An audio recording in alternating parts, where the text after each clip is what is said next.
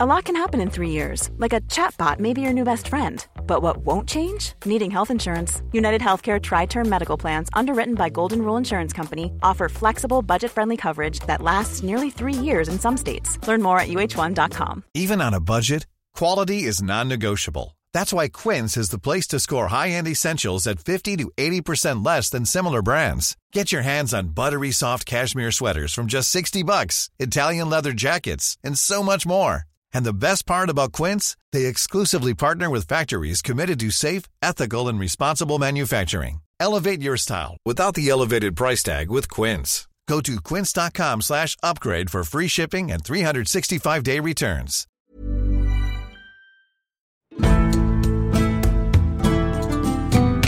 Welcome to this episode of Gone Medieval. I'm Matt Lewis.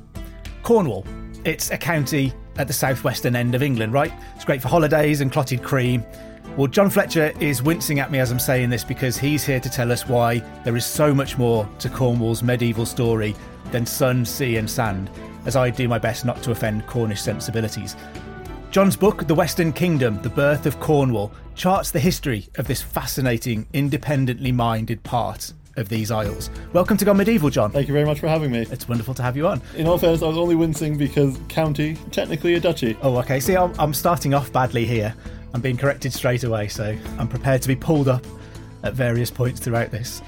So, if we start our chat with, let's face it, when history gets interesting, when the Romans leave, the Roman Empire is gone, the medieval period begins. What do we know about Cornwall at that time? What does it look like politically, demographically? Who lives there? Yeah, it's a really interesting time for Cornwall and southwest Britain generally because the people who live here are, to a certain extent, the people who've always lived here. The Romans, when they arrived, found a tribal grouping called the Dumnonii. Now, there may have been subgroupings within that of the Cornovii, which is where people sometimes think Cornwall comes from, but that literally just means people who live on a horn of land, so that could be referring to any number of people around the UK. So Dumnonia is the kind of the overriding tribal confederacy. And when the Romans then leave, what emerges is a kingdom of Dumnonia. So same people essentially emerging as a post-Roman political body. The reasons for that, I think you could talk a lot about. People have a very strong image of the Romans leave and everything's chaos and people are burning and villas are abandoned and the horrible Anglo Saxons come in. But actually, a lot of those events, particularly more catastrophic ones, are happening in kind of the southeast and the north of England, where big Roman power centers like Londinium, like Eboracum, which will become York, were based, where much of the economy and much of daily life was based around this Roman Empire and the stability.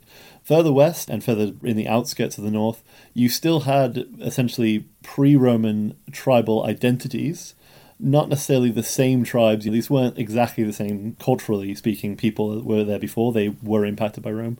But they still had a very strong sense of identity and they still had, as far as we can tell, their own leadership structures which were able to step into this chaotic scene and re-establish a level of control fairly quickly. So Dumnonia, from what we can tell, seems to be one of the larger of these political bodies. It's very active very quickly. We have a lot of evidence that they are essentially a trading people. They are bringing in still Roman luxury goods from the Byzantine Empire, from these still existing places in the Mediterranean. And they're also colonizing, they're moving out. Again, we have these sort of stories of Brittany, obviously the area in France where people speak Brittonic or a Celtic language, if we want to call it Celtic, is founded in this time. And the traditional story is, oh, they're running away from the Anglo Saxons. Anglo Saxons are the other side of the country, they're in East Anglia, Norfolk, that area when these waves of migration start. And generally, refugees, when they arrive in a place, they don't usurp the local population completely. They don't install their own language. So, what you're actually looking at is a colony being founded. And the reason that's being founded is because the main concern for the Dumnonians when the Romans leave is who am I going to sell all this tin to? If you needed to pick a single thread for much of Cornish history, that's it. It's the tin trade. It's selling their most valuable resource, which never really loses its value. And who are they going to sell it to? So they found Brittany. They found another settlement in Galicia, northern Spain, which people don't often think about. And if you look at a geological map of Europe, the thing those three sites have in common, the southwest Britain, northwest France, and very north of Spain, is that's where you find tin in northern Europe. Those are all tin deposits, and they very quickly are moving out to secure that and to secure a route for ships going to the Mediterranean. I mean, that's fascinating. So, right at the beginning of the medieval period, we're seeing the formation of a kingdom which seems to have been maybe less affected by the Roman Empire than lots of areas of the country, but which has still taken things from it. So, the international trade aspects in particular. I think I would associate tin most closely with Cornwall, and that seems like that's always been the case. But the idea that they're spreading out, that they're becoming an international force already in the immediate aftermath of the Romans leaving England is new to me. In some ways, this isn't so much a new development as returning to the pre Roman norm. Because we have writers from even 50 BC. There are writers who are saying Belerion or Land's End. They are more civilized in their manner of life. They prepare tin, working very carefully with the earth in which it's produced. There are these stories basically from Greek writers saying that actually, if you go to southwest Britain, where the tin is, you'll find very cultured people who are used to trading with us. We found tin ingots from Cornwall that have been traced to Cornwall off the coast of Israel from the Bronze Age. They have been trading with the world this whole time. What changed with the Romans is obviously where they were previously trading at the ports, they were very much maritime focused. The Romans built roads. The Romans had a similar to what we have now. The roads lead to London. London is where all the tax and administration is done to a certain extent, although there are various stages on the way, like Exeter, and then it's shipped on to the continent that way. Where they're now having to focus and where they're now changing is back to the sea, the sea that they've always looked out on. Cornwall and Devon is a peninsula.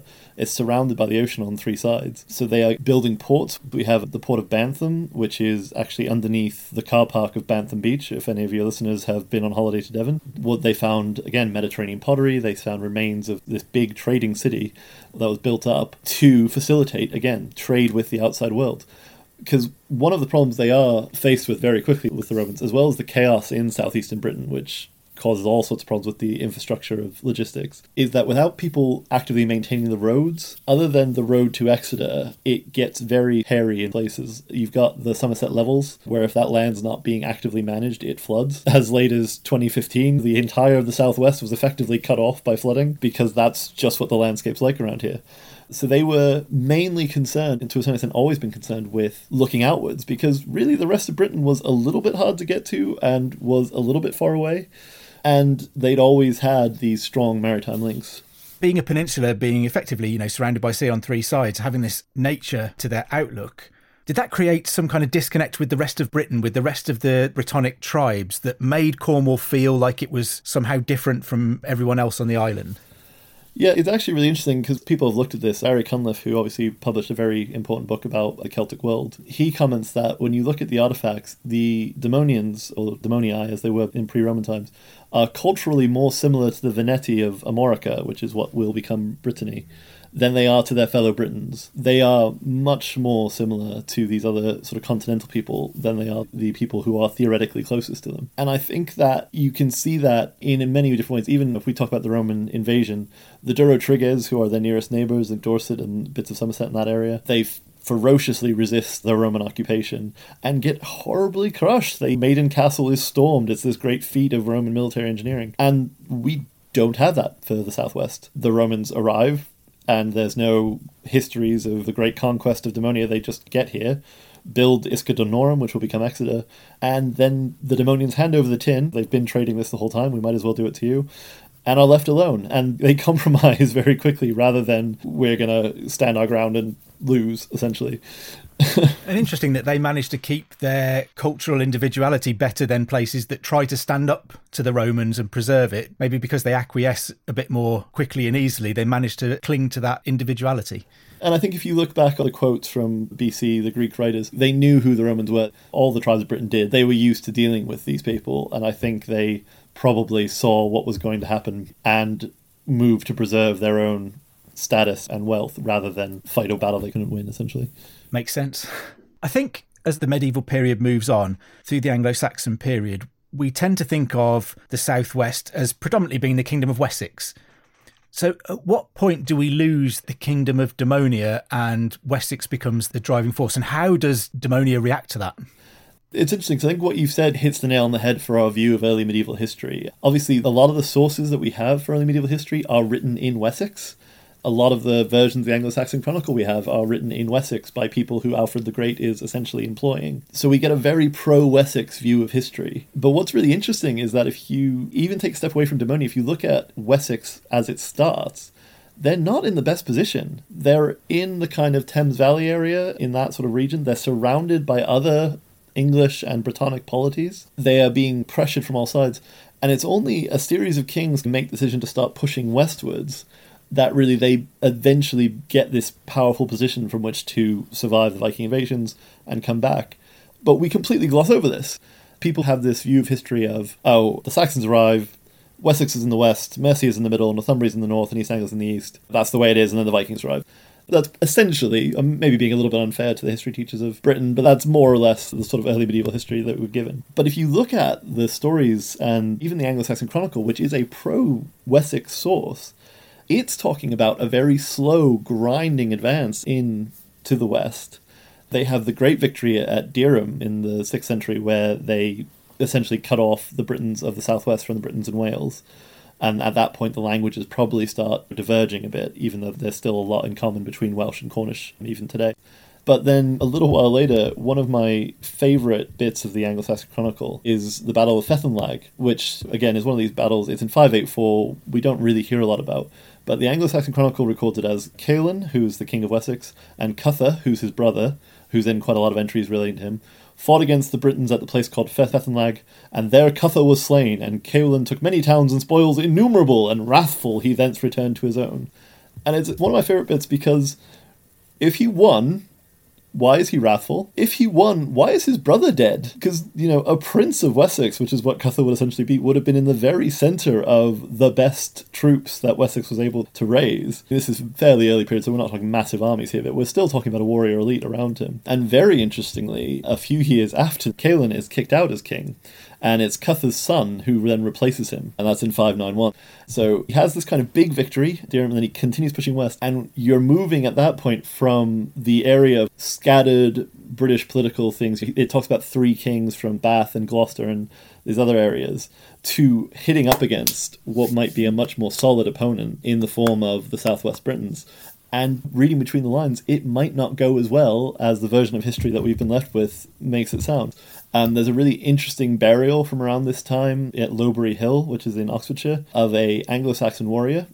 But there's a couple interesting things about him. One is they've done a little bit of isotope analysis, and they've shown that he spent his childhood either in Cornwall or the west of Britain. And a spear that he was buried with has enamel decoration, which is much more commonly found among Brittonic peoples than it is Anglo Saxons.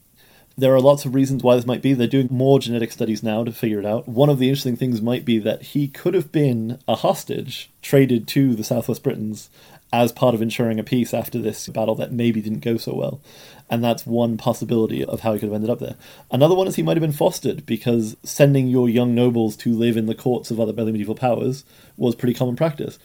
But equally, that means that the Southwest Britons were this kingdom that was seen as powerful or respectable enough that it was a good place to send your high status sons to be raised.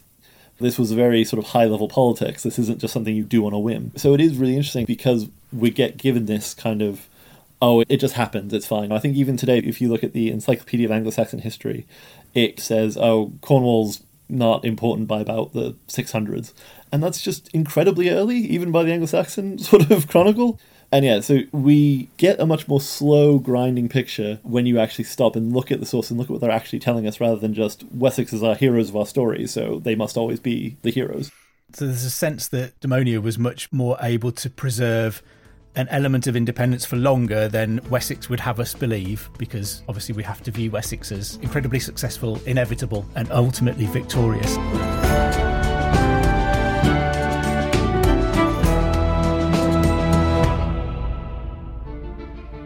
Hi there. I'm Don Wildman, host of the new podcast American History Hit. Twice a week, I'll be exploring stories from America's past to help us understand the United States of today. Join me as I head back in time to witness Thomas Jefferson write the Declaration of Independence, head to the battlefields during the Civil War, visit Chief Powhatan as he prepares for war with English colonists, tour Central Park before it was Central Park, and a city in Tennessee which helped build the atomic bomb. From famous battlefields to secret cities, from familiar names to lesser known events, I'll speak with leading experts from across the United States and beyond to bring American history to life. Join me every Monday and Thursday for American History Hit, a podcast by History Hit.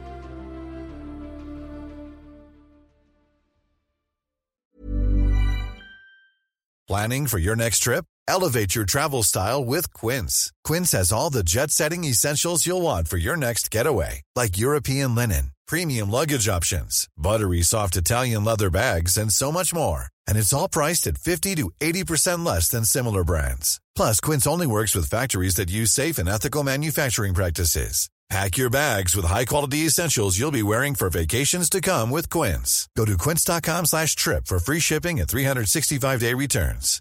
Hi, I'm Daniel, founder of Pretty Litter. Cats and cat owners deserve better than any old-fashioned litter. That's why I teamed up with scientists and veterinarians to create Pretty Litter. Its innovative crystal formula has superior odor control and weighs up to 80% less than clay litter.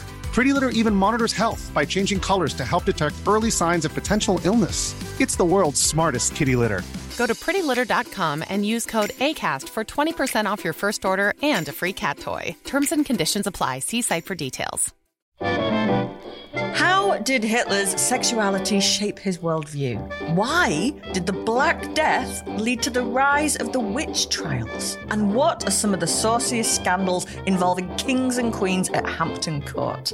I don't know about you, but this is the history I want to hear about.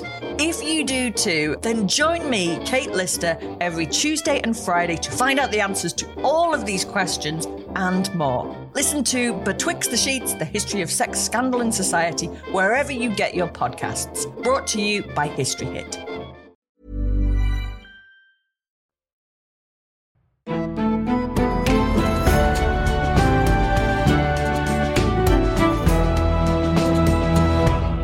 How does Cornwall and that region fare during the Viking Age? So we tend to think that, you know, the Vikings come in from the northeast. We know that they're in Ireland. We know that they storm across England. I think we have this general view, you know, they're stopped by Wessex, their approach is halted. But given that they're in the northeast, given that they're in Ireland, which is obviously not a million miles away from Cornwall, is Cornwall a target? I mean, you've got the tin trade there. It's perhaps a backdoor into Wessex. Is it ever targeted by the Vikings in particular for any reason? Targeted is really interesting. We don't have a lot of records for Viking raids in Cornwall. And again, because we have essentially Wessex focused sources, you would expect to hear about it if there were lots of burning and pillaging going on. What we do have is at least one entry which shows the Cornish and the Vikings working together. So in 838, a large fleet of Viking ships visits among the West Wales, which is the West Welsh, which is what the Cornish, as they were at that time, called, and joined with the Welsh and attacked King Ecbert's kingdom, and he had to go and respond at the place called Hengestun or Hingston Down, and he put the Danes and the Cornishmen to flight. That's a really interesting thing because if you pull it back to even its most basic levels, like you say, we get the image of the Vikings as these kind of raiders, these merciless kind of attackers coming in. You would almost expect them wanting to just burn or raid wherever they landed. But they're actually working together with the Cornish against Wessex, who is obviously the mutual enemy. On a cultural standpoint, they are very different. The Vikings are still, at this point, predominantly pagan. There may well be some Christian converts among them, but certainly they're not the big Christian kingdoms that we would see later on in the period. The Cornish have been Christian for hundreds of years at this point, so they are devout, practicing Christians, but they hate Wessex enough that they put their differences aside. So Hingston Down is the last battle that we know of between Cornwall and Wessex. It's in 838. So again, significantly later than we would normally say. But what's interesting is there are no royal charters in Cornwall immediately after that. There are no grants of land, with the small exception of Alfred the Great leaves a little bit of land around Launceston, which is the very northeast of Cornwall, right on what is the land border above the Tamar, to his son and his will. So there's very little evidence that Wessex was actually able to control Cornwall.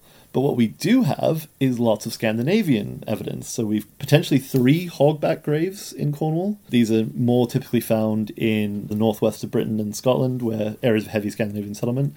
We've got crosses which have typical Scandinavian decoration on them. We have even items like manuscript called De Raris Fabulis, which is on Uncommon Tales, which survives in the Oxford Codex is we believe at least large sections of it were written in Cornwall, including a mass for Saint Germans, who's the patron saint of Saint Germans in Cornwall, who was where the bishops was based. On the front of it, it has uh, Futhark, Scandinavian runes that have been written in there, and we also very spectacularly have the Trewhiddle Hoard. So the Trewhiddle Hoard is an enormous haul of silver objects, which was found in Trewhiddle in Cornwall. It gave its name to Trewhiddle style, which is a style of Anglo-Saxon metalwork and decoration. But what's really interesting is you find Trewhiddle style objects in the Midlands, you find them to a certain extent in sort of East Anglia and the north. You don't really find them in Cornwall or Devon or Somerset beyond the Trewhiddle Hoard itself, which has quite a few of them, obviously and a few other stray finds. The other objects in the Trewhiddle Hoard are things like an Irish silver chalice, a silver cord called the Scourge, because we're not actually sure what it does, all these different cords tied together. You've got bits from drinking horns. It's a very eclectic hoard of silver. So people have said things like, oh, maybe it was being hidden from the Vikings. But when you look at where all of this stuff had to be pulled from to come into a single hoard, it seems more likely that actually this may have been a raider's treasure which he was burying and to come back for later. Because obviously, people bury hoards to come back for them. That's the ideal purpose. So it seems more likely this might actually be a Viking's treasure. And the implications of that, alongside the lack of evidence of raiding, is that potentially the Cornish were to a certain extent playing both sides. They had stopped fighting Wessex, but they also aren't exactly being good sub vassals of Wessex. I think it's very notable that King Alfred built his furthest west burh at Lydford, which is essentially right on the border between Devon and Cornwall. It's right on the River Tamar, and it very much is in the middle of Devon. It's not on the coast or anything else. It's looking west as much as it's looking towards the sea, just to be sure that everything is as he wants. So I think the implications there, particularly with the Scandinavian objects that we've got, is that there was a lot of Viking activity around Cornwall, and very little of it was potentially hostile. There is eventually one raid, 900s, Padstow gets destroyed, but that is significantly later on, and at that point, Wessex and Cornwall are very much linked together. So there are elements of is it just because it's time? It's also possibly, but not definitely, Olaf Tryggvason, who's a very prolific raider. He might have just fancied going raiding, to be honest. So. Fancy the Cornish holiday for a change. Absolutely. It's fascinating listening to all of that. There may be a connection there, I wonder, between that Cornish view of looking outward, and the Vikings are coming from overseas, so they're not necessarily quite so scary or foreign even to the Cornish as they might be to everybody else. Because I was wondering whether the tin trade in particular makes that region wealthy, makes them a target for the Vikings. I would have thought you'd expect Vikings to be there raiding, stealing, trying to get their hands on a load of tin and everything else. But it seems like they were more on trading terms with the Cornish, as well as using it maybe as a backdoor to Wessex. I think you're right, and I think there's probably a couple factors that might help to explain that. One is from the evidence we have, a lot of the Vikings active in Cornwall were coming from Ireland, so they were what we would call Hiberno Norse, which means they're arriving on the north coast of Cornwall. So the north coast of Cornwall is very picturesque, very beautiful, lots of nice beaches, lots of cliffs. The beaches tend to be at the bottom of extremely steep hills. Which make great photos, but if you are a Viking and you've just pulled your longship up to a beach and you see the tiny narrow track that you would have to go up to find the village, having almost assuredly been spotted by somebody on the cliffs on your approach. At that point, it probably makes more sense to sit and talk to the people you find rather than attempt to make a surprise raid. Because we have to remember Vikings, particularly the earliest part where they are truly Vikings, not the armies of Scandinavian nobility, are opportunists. If it's a weak target, they'll attack. If it's a strong target, they might stand and talk. So I think geographically, there was probably some things that worked in the Cornish's favour. They were used to dealing with raiders from that direction. We have evidence of Irish raiders in the time after the Romans leave. We also have evidence of them becoming integrated into Cornish society, but we know there were these kind of raids coming from Ireland, so they were probably used to it to a certain extent. But then, yeah, you also have the tin trade, and tin is, as a metal, very difficult to refine with early medieval technology, particularly in large quantities. This is a reason why the stannary parliaments later in the medieval period were granted such wide powers by the English monarch, because you needed to keep tin miners and the people producing tin on side because they had the specialist skills that no one else really had. So you wouldn't necessarily want to antagonize them when they do control such an important commodity. I think the other less savory aspect is that the Cornish, from what evidence we have, are very active participants in the Irish Sea slave trade. So they do appear to be selling slaves. There are a few bits that point to this. There are two riddles in the Exeter book which talk about slavery, and both of them talk about Welsh people being involved. And given where the Exeter book was written in Exeter, they're almost certainly referring to Cornish people who would be the closest Welsh people to them. One of them even talks about being dragged in fetters over moors, which is very much the landscape between Exeter and Cornwall. Equally, by the time you get to the Domesday Book, Cornwall has a very high population of slaves as a percentage. Again, the sort of traditional view is, oh yeah, the Anglo-Saxons conquered so effectively that these are all the slave Cornish people. And that doesn't really pan out. Seems more likely this essentially is unsold stock because William the Conqueror did outlaw slavery. So for the Vikings, there are basically two big commodities that they want and do trade in. The Cornish are active members of that trade. And I think your colleague, Dr. Jarman's book, River Kings, touches on this concept of these sort of market networks that they set up as well. I think you can see that start to form in the Southern Irish Sea, where you've got Cornwall, Southern Wales, where there's a few Viking sites, and then Wexford and Waterford, which are obviously very important Viking towns, which we tend not to think too much about today because Dublin was such a huge Viking market. But actually, it had this rivalry at the time with the southern Viking cities, and they would spend time joining various Irish kings to fight each other and all the rest of it.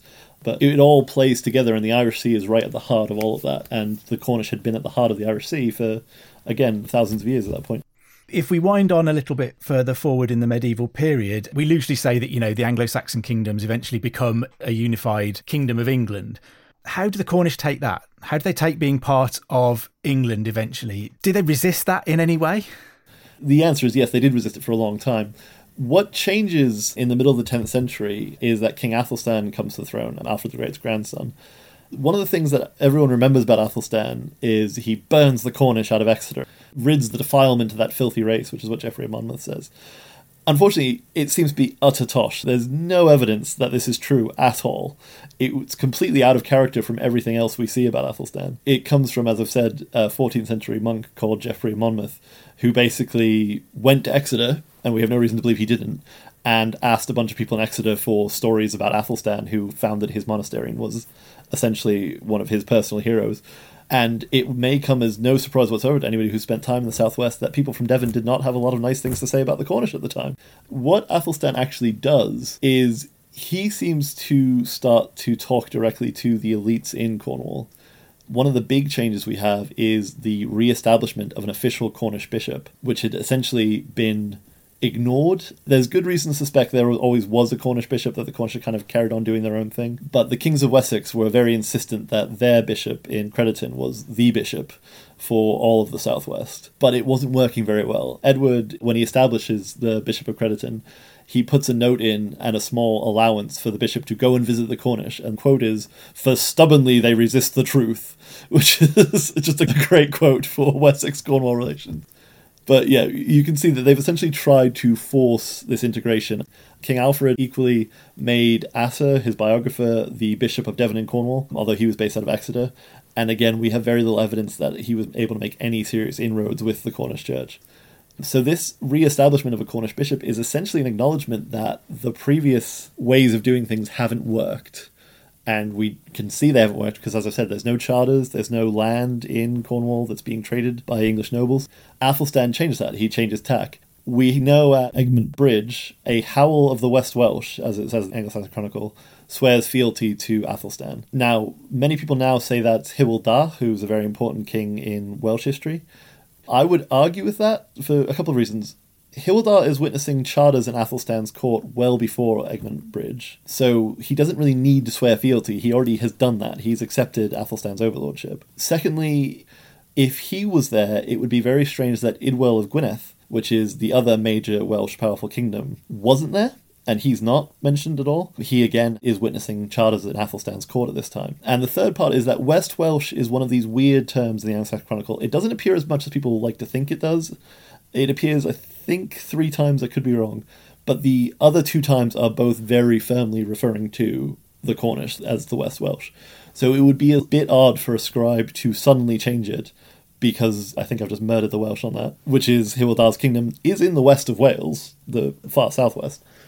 It would be very odd to identify that, particularly as I've touched on when the Welsh political scene is split and almost always has been split north south between Gwynedd and Deheubarth or Powys depending on which period of Welsh history you're in.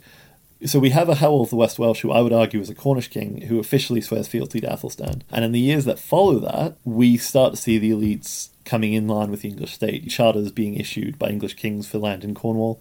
Interestingly, you also see Cornish elites taking English names. Very famously, we have a bishop, Sig Comor, which is two names. It's an English name, Wulfsige, and then a Cornish name, Comor. And he is in the Bodmin Manumissions, which are these great big books. It's officially the Gospel Book of St. Petroc, but it's got lists of freed slaves and Cornish dictionary and a few other really interesting bits of Cornish language. But you can see him using both names there. We also have charters where people are issuing an English name and a Cornish name. So the elites do seem to move over. What's interesting is we don't really know how the average Cornish person might have felt like about this. Of course, at the same time period as all this is going on, somebody in Wales writes the Armes Prydein, the Dream of Britain, and that is an absolutely barnstorming poem about how the Welsh and the Cornish are specifically mentioned, and the Vikings from Dublin, and all these other people are going to rise up and they're going to kick out the English and drive them all the way back to the sea and onto their boats and off to Denmark or wherever. So while that's in Wales, I think probably that might be tapping a little bit into some discomfort with the way that Hywel and the other Brittonic elites may have been dealing with Athelstan and coming more into this united kingdom, if you like. Because obviously, Athelstan achieves the title of Rex Totius Britanniae, the king of all of Britain. And this is one of the key ways he does this. There's another really great quote from After the Conquest, which is by Orderic Vitalis, where he says, But in the marches of his kingdom to the west and north, the inhabitants were still barbarous, and had only obeyed the English king in the time of King Edward and his predecessors when it suited their ends. Which I think is just a great idea of these still a little bit rule by agreement rather than rule strictly by decree. Equally, we can see a fairly uncomfortable relationship with Harold Godwinson and the Godwins. Again, we think Harold of Wessex. He's really from the southern coast of Britain. He doesn't spend a huge amount of time in the far west of England. What he does do every time he gets exiled to Ireland, which is fairly frequently, is raid and burn along the far southwest coast. He lays waste various towns and times. So after he's defeated at Hastings, his sons come to North Devon and try and raise rebellion, and local forces see them off. So they certainly didn't seem to be any fan of King Harold. Obviously, people are very familiar with he sent his troops home after muster, and not everybody made it back.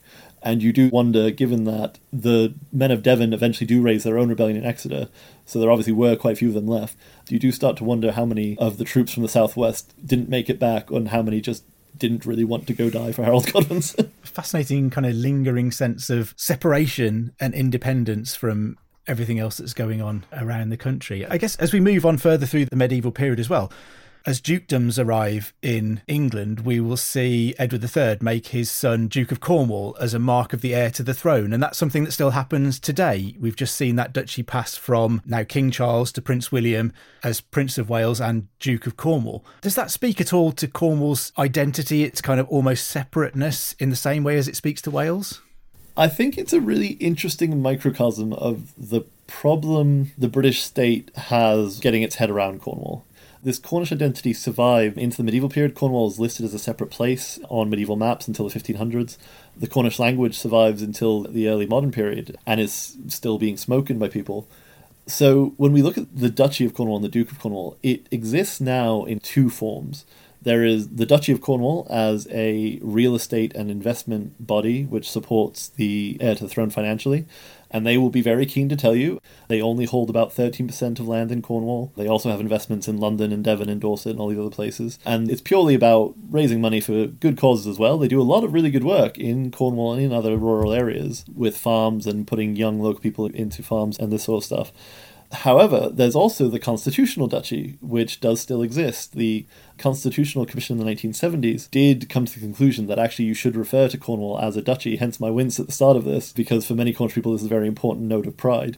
And the Duke does have certain powers here, which are usually the domain of the monarch in Britain. He has the right of, I'm going to say this, bona vacantia, so if you die without heirs and stuff, you're goods eventually do pass to the Duchy of Cornwall. If there are goods that are washed up on shore, they technically have first refusal. There are various bits and pieces of slightly strange, slightly eccentric British legislation, but that are all still vested powers in the Duke of Cornwall. And I think it's not really acknowledged. I don't think Charles really acknowledged it when he was the Duke of Cornwall. He did, again, this sounds like a criticism. I do think he did a lot of good work in Cornwall, and I think he was very fond of Cornwall. He liked coming down to the Royal Cornwall Show and all that sort of stuff. But if you compare it to the Prince of Wales, he learned Welsh.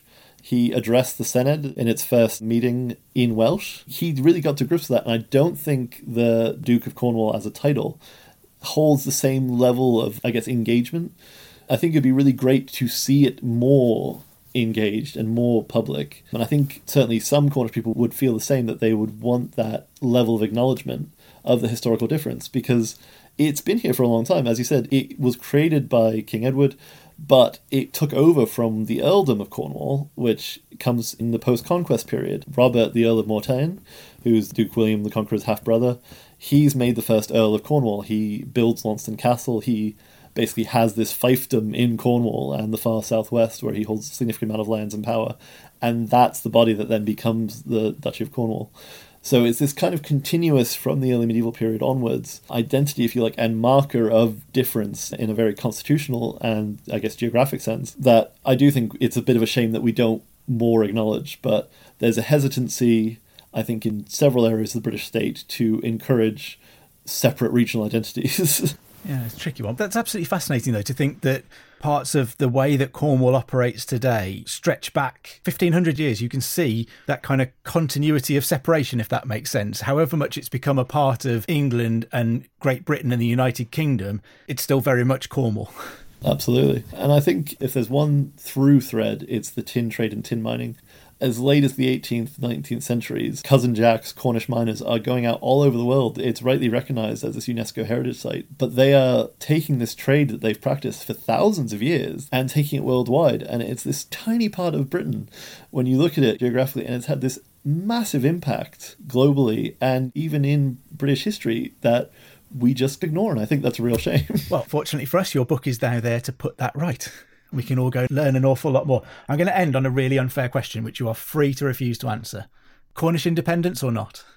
I will admit, and as I admit in the introduction to my book, because I'm not native Cornishman myself, obviously, if I was to see my will made manifest, I think there's a very strong case for further Cornish devolution. I don't know that I would go as far as independence. I don't think I'm a full dyed in the wool nationalist. I think there is a strong case for further devolution, and I think you can see some people are a little bit worried by it because of the things they've done to try and head it off like the current debate over a mayor of Cornwall, which is a slightly weird idea. It's a debate that's gone on for a thousand years, and I'm sure it'll go on for a thousand more. Thank you very much for joining us, John. I found that absolutely fascinating. A tour of medieval Cornwall and its importance, which is so often overlooked. So thank you very much. No worries. Thanks again.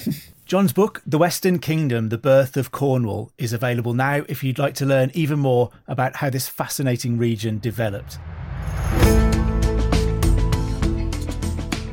You can join Dr. Cat Jarman on Tuesday for another brand new episode. Don't forget to also subscribe or follow us wherever you get your podcasts from and to tell all your friends and family that you've gone medieval. If you get a moment, please do drop us a review or rate us anywhere that you listen to your podcasts, uh, including Spotify now. It really does help new listeners to find us. If you're enjoying this and looking for a bit more medieval goodness in your life, you can subscribe to History Hits Medieval Mondays newsletter by following the links in the show notes below. Anyway, I'd better let you go. I've been Matt Lewis, and we've just gone medieval with History Hits.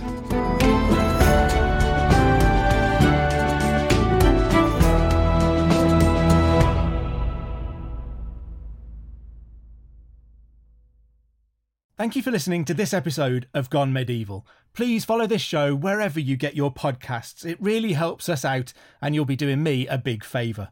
Don't forget you can also listen to all of these podcasts ad free and watch hundreds of documentaries when you subscribe at historyhit.com forward slash subscribe.